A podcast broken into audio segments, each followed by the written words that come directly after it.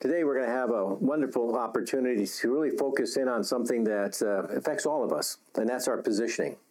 How are we positioned? How am, how, is it my positioning in life, or is it God's positioning in life? And when I refer to positioning, I'm talking about spiritually, emotionally, and physically. So I'm going to share a little bit of my career path, sort of illustrate this concept of positioning as the fundamental approach to becoming all that God created us to be. In the Bible itself, there's over 250 references to positioning, to your position. So there's something in this, in the position concept, that's so important. So the idea of you know my you know my focus on really my passion in life is encouraging, equipping people to be all that God created them to be. So obviously, if that's the case, are they positioned well for such a result? So in Scripture, something uh, Matthew 6, 31, 33, which you're all very familiar with. So it says, do, So do not worry, saying, What shall we eat? Or what shall we drink? Or what shall we wear? Or, I, I add, this is my adding, where should I find my next job? For the pagan runs from all after all these things, and your heavenly Father knows, knows that you need them. But seek first his kingdom and his righteousness, and all, yes, all, A L L, these things will be given to you as well. Now, this is a promise, right? Isn't that correct? That's, that's God's promise. Does he ever not fulfill his promise? So let's look at it. The truth be told, you know, it, it, God alone is, is the one who has everyone's assignment plan. Think about the people in the Bible. And then think about how you responded. God had an assignment for Jonah. And what did Jonah first do? He wasn't responsive obedience wise. And of course, we all know he had to get swallowed by a whale and spit up on the shore. So he had a, God gave him another chance. But the idea here is that he was positioned, but he wasn't obeying what the assignment is. And I'm going to use the term assignment in my discussion today versus the term job. Somehow, the word job sounds like job. It doesn't sound exciting. Assignment is something, you know, think God's assignment. I mean, for those who have memory, even though I don't think it was theologically accurate, the Blues Brothers uh, movie there, they, you know, they talked about assignment for God. Well, they got the words right, but I, don't, I mean, the basis might not be there. But the idea is God, if He is sovereign, already has predetermined what our next assignments are. So think about it. How do I position myself for those next assignments? And that could be, you know, the, the woman of your, going to be your, your wife. It doesn't always have to be a, what we call something in the workplace. So what I'm going to do is, you know, today is I'm going to sort of cover my career and, and, and sort of go through it a little bit to illustrate this. But another point I just wanted to uh, just reiterate here too is the scripture in Deuteronomy 3, 31 6. And that is, God does not tell us how or even why when He reaches out to us to follow me, and I will direct your steps. So in Deuteronomy 30, 31 6, He says, Be strong and courageous. Do not be afraid or terrified because of them, for the Lord your God goes with you. He will never leave you, nor never forsake you. He, he already knows, He has a plan. But the promise is he will never forsake us. Do we believe it?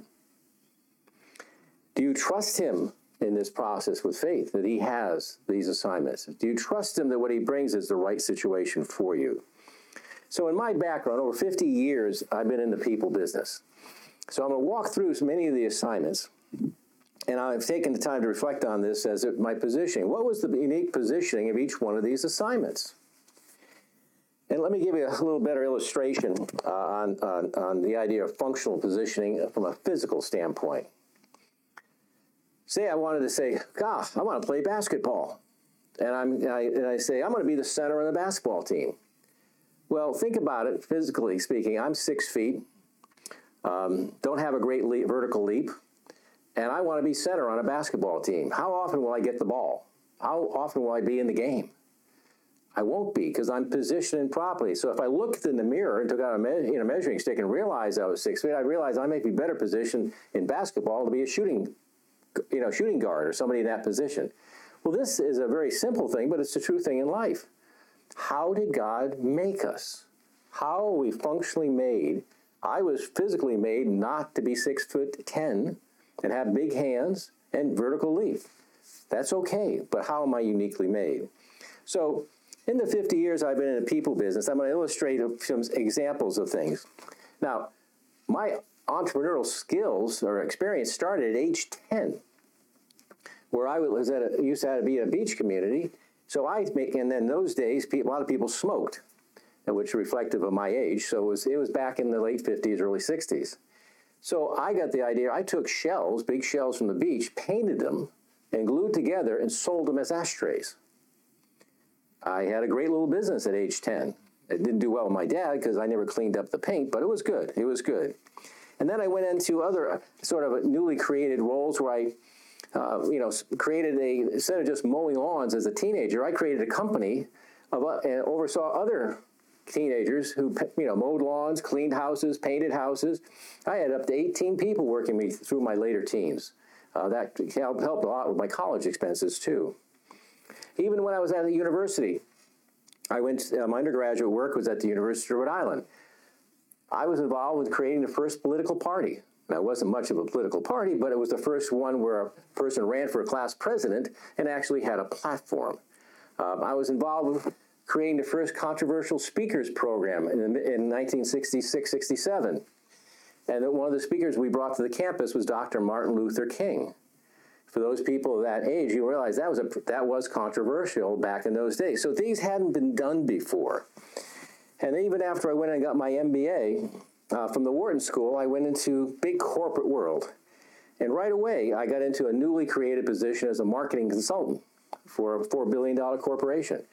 Then all of a sudden, I got an opportunity uh, in RCA Records, and they created a new position for me in merchandising, administration. And then through that, had four promotions and I, you know, just all in that phase, all newly created positions. And then I got in my later, you know, mid, mid to later 20s, I got an offer, an opportunity to go to the West Coast to, to actually run a record company in a newly created position as general manager. Are you seeing a little bit of a pattern here? And then when I was at this record company, I was involved with uh, directing, leading the first video, video concept commercial for a record album in the industry. I mean, it's not profound, it's not a record, but it was newly created. It was an idea, out of the box idea. And then went on, and then uh, from there I went into executive search. Now, interesting enough, as I got into the people business of recruiting, once again, you know, started out early years, I was involved with the area of specialization. Uh, back in the mid 80s, the recruiting thing, you were not specialized you did a general format. I, I was involved in very instrumental in doing the specialization, something new and different. Now, interesting, during this time, I also, all of a sudden, I got introduced to Jesus because up to this point, I believed in God, but I had no relationship. So, as far as I was concerned, I was the one responsible for all these positions. Then, when I met Jesus and realized how sovereign he was and started reading the scriptures, of which some of I shared already, all of a sudden my focus changed. Goes, wait a second, I'm not in control anymore. God's been in control. So that got into uh, creating, uh, you know, building the largest, uh, well, number one revenue producing search firm Orange County uh, in the early 90s. And then went from there to actually launch uh, a search firm that I, which I owned in which we came up with another model of creating individual business units. And in that, we were able to be really Christ centered with all the people and had amazing results and help people develop their own business unit in, a, in an industry which is pretty much 100% commission. So that led me into my sage season to life, where now I can take that positioning mindset and now help others with that, develop it for themselves. So I'm saying is, you know, when you think about it, now, what was this, what were some of the similarities? You know, there they were new endeavors, newly created positions, you know, new companies. All of them out of the box thinking. All of them taking a concept and building a workable model. So it seems that that was the pattern. that I've been going through all these years. also, it was very much from uh, I was more macro based than micro based. I got the big picture, got things going, but when it got, once it got to things of minutia, I was getting bored. So the thing is that all of us, and I've learned this, and, I, and for the years of studying in um, in the search world, I've seen all the assessments. And everyone goes Strength Finders, you know, 360 or whatever it is. But think about what are all these assessments founded on? It's how God made you. Not the attributes of what that may seem. How did he functionally make you? Did he make you the type of person who loved to build things? Did he make you to be a person who likes to take something and rework it, make it work better? Did he like someone like to create something new? I mean, I was a person who liked something new. If it was already existing, I was bored. I wanted to create something totally new. So that helped fix what roles really I was attracted to. But I wasn't conscious that that was really the case. It's just where I was sort of led into it. So, so the idea is that I'm looking at I'm looking at patterns, and probably over the years of um, well interviewing thousands of individuals and looking at resumes, thousands of resumes, I found a pattern. And what I found is if you were the type of your functional design is somebody who likes to really build something, and the assignment you have You've already built it, and now they want you to maintain it. I found that you left that role. Let me give you an example. There was a pastor of a very large church, and he got hired. Uh, he'd been after three years, they laid him off, and he had gotten hired there to, to put and build up a whole small group ministry. After three years, he'd built the ministry up very successfully, and so they sort of gave him another assignment. And eventually they limited that, eliminated that role. So I asked him, I said, his name was John. I said, and John was all upset because how could they lay me off? I don't believe it. All I've done for him, da da da da. You may have heard that story before from somebody else, or it may have been your story. And we sat down. I said, John, let me ask you a question. What do you get? Oh, I love to build teams and really build new concepts. Great. How much of that were you doing recently? Well, not much at all. We were just I was just keeping things going. So, do you think our God, our sovereign God, who loves you more than you could ever imagine, would allow you to stay in that role that He didn't design you for? Well, I guess not. See, the problem, John, is, and all of us, is we don't understand that God has a plan for us. And the assignments, you, you know, you didn't, it wasn't a situation where you were more of, it was more the fact that you didn't like the assignment and how you were being compensated. All right? But the reality is that was an assignment someone needed, you needed to have, and the next step, and God was already preparing you for the next one. But if you kept an attitude where you had an attitude against the HR because the way they let you go, do you think you were positioned emotionally to receive his next assignment? I would say not. So uh, basically aligning ourselves with how we're functionally made and positioning ourselves allows God to bring that to us. Because why would God bring us something that we were not going to honor and respect from Him? So when I came through it, one of the truths I learned myself is that we actually, all of us, do a pretty good job of recognizing an assignment to begin with. But the part where we sometimes fail is when understanding that one, and this is what I've learned through Jesus Christ CEOs, which is a part of a, a deep driven where I've committed myself to Jesus Christ being the preeminence in my life.